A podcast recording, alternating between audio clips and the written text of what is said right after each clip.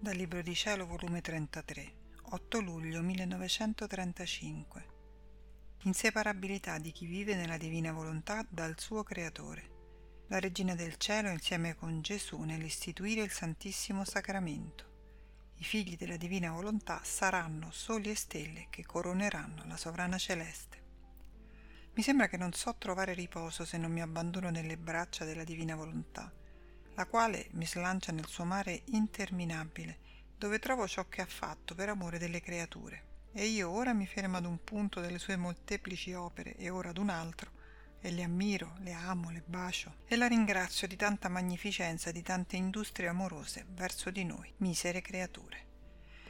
Ma mentre giravo, con mia sorpresa mi sono trovata innanzi alla Gran Signora, Regina e Mamma Nostra, la più bella opera della Trinità Sacrosanta. Sono rimasta a contemplarla, ma non ho vocaboli per dire ciò che comprendevo, ed il mio amabile Gesù con una dolcezza ed un amore indicibile mi ha detto Figlia mia, com'è bella la mamma mia. Il suo impero si stende ovunque, la sua bellezza rapisce e incatena tutti. Non vi è essere che non pieghi le sue ginocchia per venerarla. Tale me la fece la mia divina volontà, me la fece inseparabile da me, in modo che non ci fu atto che io feci che la sovrana regina non facesse insieme con me. La potenza di quel fiat divino pronunciato da me e da lei che mi fece incarnarmi nel suo seno virginale, dando la vita alla mia umanità, quel fiat sempre identico, il fiat divino di mia madre, ogni qualvolta io operavo, aveva il diritto di fare nel mio fiat divino ciò che facevo io. Ora tu devi sapere che quando istituì il sacramento dell'Eucaristia, il suo fiat divino era insieme col mio, e insieme pronunziamo il fiat, affinché il pane e il vino fossero transustanziati nel mio corpo, sangue, anima e divinità. Ah, come nell'incarnarmi voglio il suo fiat, così lo voglio in quest'atto solenne che dava principio alla mia vita sacramentale. Chi avrebbe avuto il cuore di mettere da parte la mamma mia in un atto in cui il mio amore sfoggiava con eccessi così esuberanti che danno dell'incredibile? Anzi, non solo fu insieme con me, ma la costituì regina dell'amore della mia vita sacramentale, ed essa, con amore di vera madre mia, mi offrì il suo seno di nuovo, la sua bell'anima per tenermi difeso e riparato dalle ingratitudini orrende e dai sacrilegi enormi che purtroppo avrei ricevuto in questo sacramento d'amore. Figlia mia, è questo il mio scopo che voglio che la mia volontà sia vita della creatura per tenerla insieme con me, per farla amare col mio amore, operare nelle mie opere.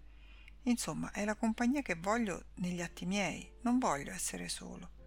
E se ciò non fosse, a che pro chiamare la creatura nella mia volontà, se io dovessi restare il Dio isolato ed essa sola, senza prendere parte alle nostre opere divine?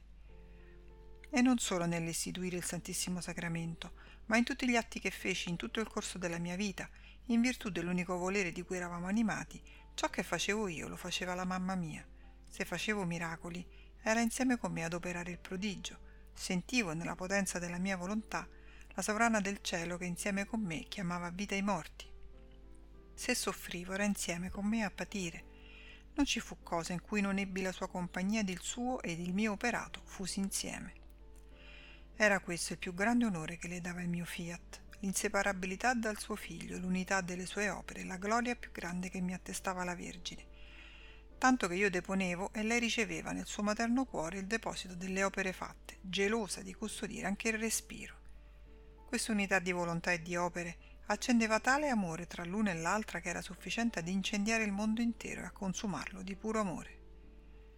Gesù ha fatto silenzio ed io sono rimasta nei mari della sovrana celeste. Ma chi può dire ciò che comprendevo? Ed il mio sommo bene Gesù ha ripreso il suo dire. Figlia mia, com'è bella la mamma mia! La sua maestà è incantevole, dinanzi alla sua santità si abbassano i cieli, le sue ricchezze sono interminabili e incalcolabili. Nessuno può dirsi simile a lei. Perciò essa è signora, madre e regina. Ma sai quali sono le sue ricchezze? Le anime. Ogni anima vale più di un mondo intero. Nessuno entra in cielo se non per mezzo suo ed in virtù della sua maternità e dei suoi dolori. Sicché ogni anima è una sua proprietà. Perciò si può darle di fatto il nome di vera signora. Vedi dunque com'è ricca? Le sue ricchezze sono speciali, sono piene di vite parlanti, amanti, che inneggiano la celeste Signora. Come madre ha i suoi figli innumerevoli e come regina avrà il suo popolo nel regno della divina volontà. Questi figli e questo popolo formeranno la sua corona più fulgida. Chi come sole e chi come stelle coroneranno il suo augusto capo con tale bellezza da rapire tutto il cielo. Sicché i figli del regno della mia divina volontà saranno quelli che le renderanno gli onori di regina e trasformandosi in sole le formeranno la più bella corona. Perciò sospira tanto che venga questo regno, perché oltre alla sua corona fulgida con cui la coronò la Santissima Trinità, aspetta la corona del suo popolo che inneggiandola come regina le offra la sua vita trasformata in sole, come attestato d'amore e di gloria.